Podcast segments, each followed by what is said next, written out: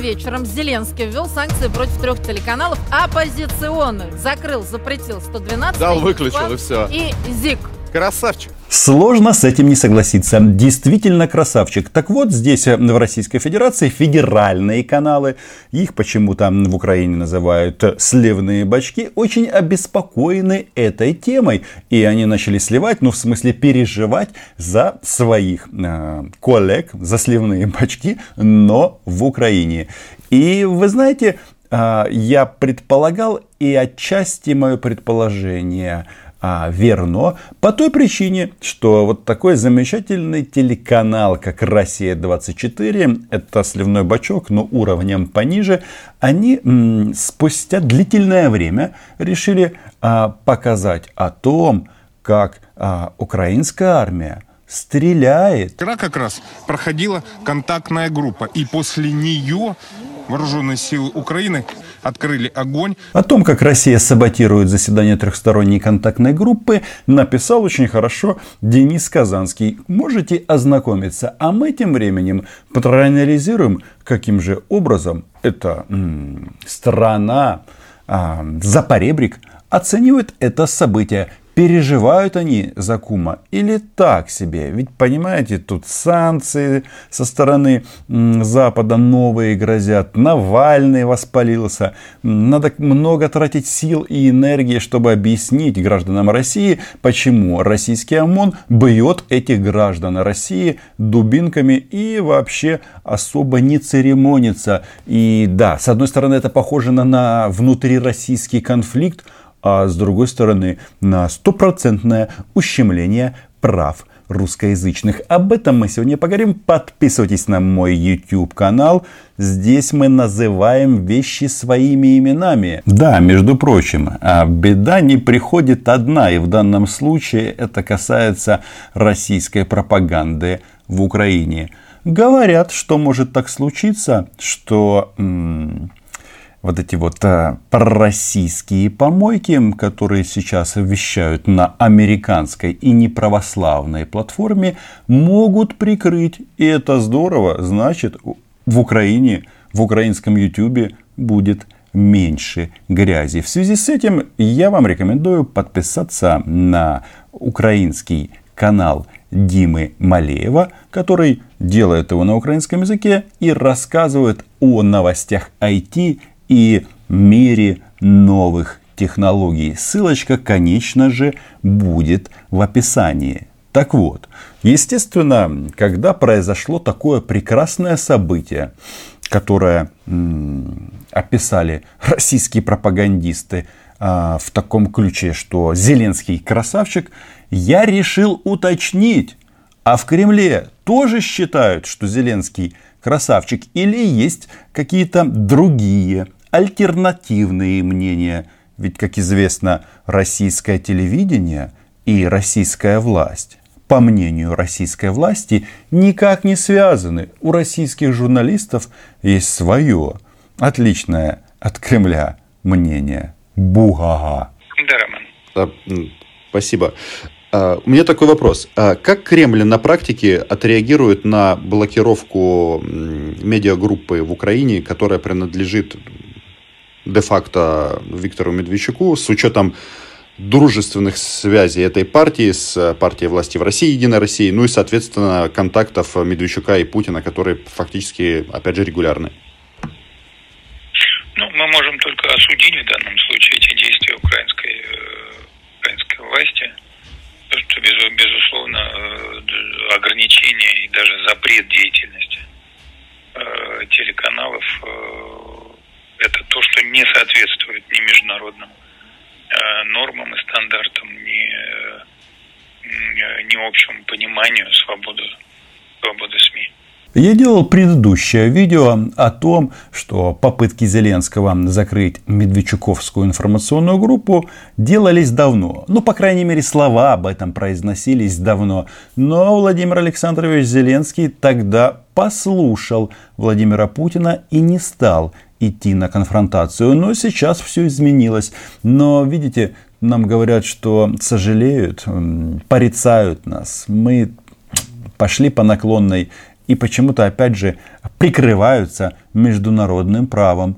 А я вот не знаю, почему у российского государства, когда они хотят хапнуть кусок Украины, у них международное право не работает, а когда закрывают пророссийские каналы в Украине, все говорят, как же так? Не может быть. Это же нарушение свободы слова. Свободы слова на что? На то, чтобы молчать потом на русском языке, как вы устроили в Донецке и Луганске, не уверен, что нам этот путь подходит. Но вопрос мой был как раз о практических действиях Российской Федерации. Пропаганда, понятно, она уже реагирует. Они уже рассказывают про украинских военных, которые стреляют, естественно, исключительно по мирному населению. Но даже если посмотреть на кадр вот этого парня, который думает, что он говорит на русском, но почему-то с явно выраженным украинским акцентом. А кто там сзади стоит? Ой, какой-то мудак в российской военной форме. Странно. Что-то вот всегда какие-то нестыковочки в этой гражданской войне. Планируется оказывать какую-то информационную поддержку этой политической партии в, в условиях, когда у них нет э, своих СМИ сейчас? Ну, я не знаю, как, как, какой поддержки вы говорите, что вы имеете в виду. Российские СМИ работают в обычном режиме, они э, освещают разные события в мире. В том числе и это событие. Безусловно, это подобное решение властей вот по, по ограничению работы по ограничению работы СМИ. Это, конечно, те события, на которые наверняка э, следует обратить внимание и таким организациям, как УБСЕ и другим международным организациям.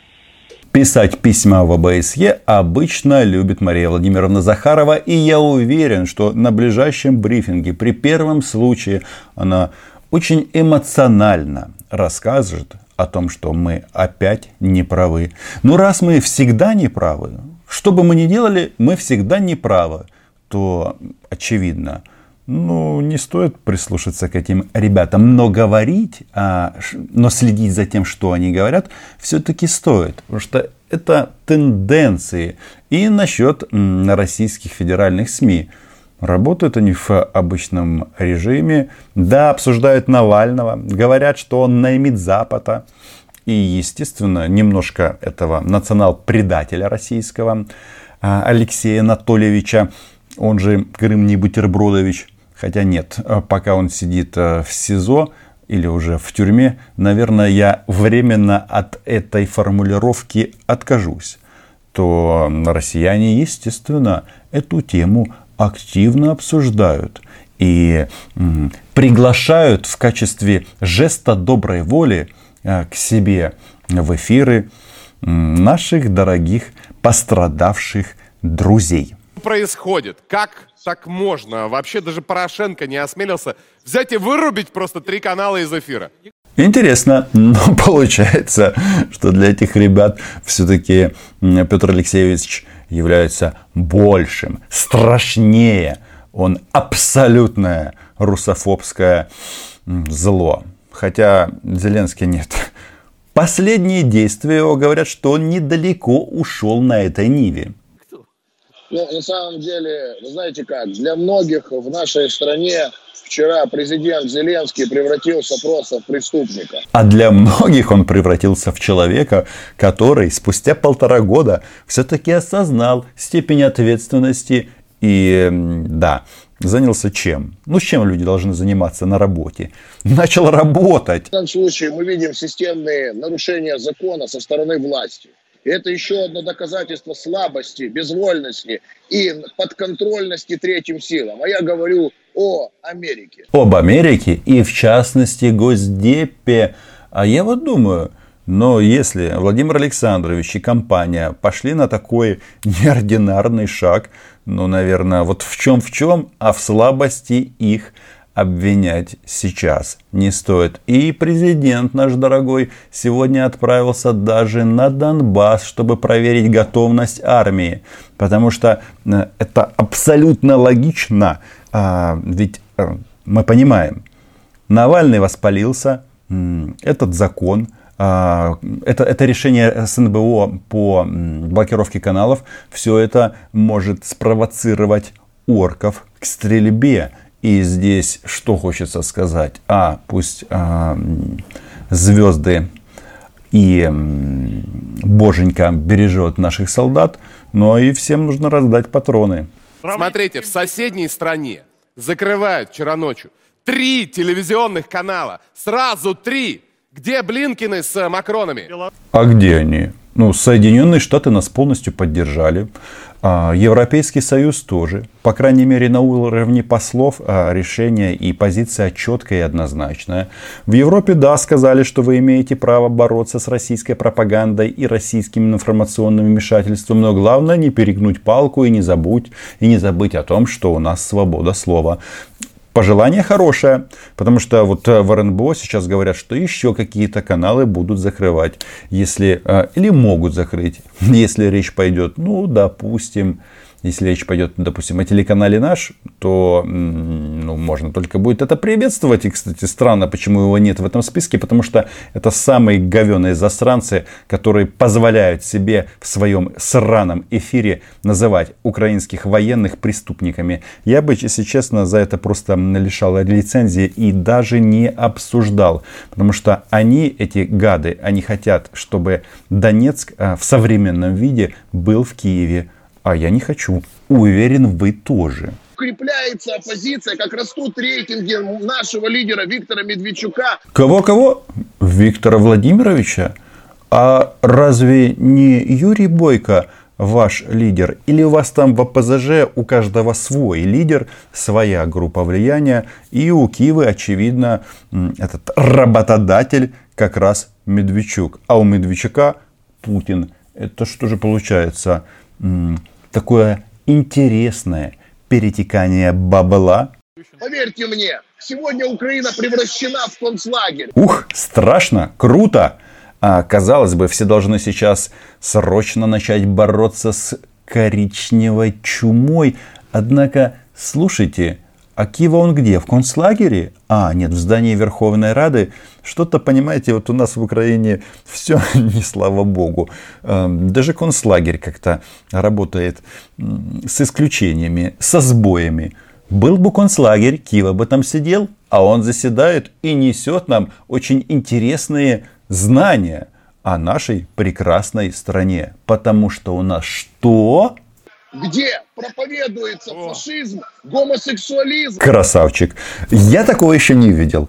Фашизм и гомосексуализм это, э, ну да, у этих понятий есть что-то общее. Они заканчиваются на две буквы. ЗМ. Фашизм, гомосексуали...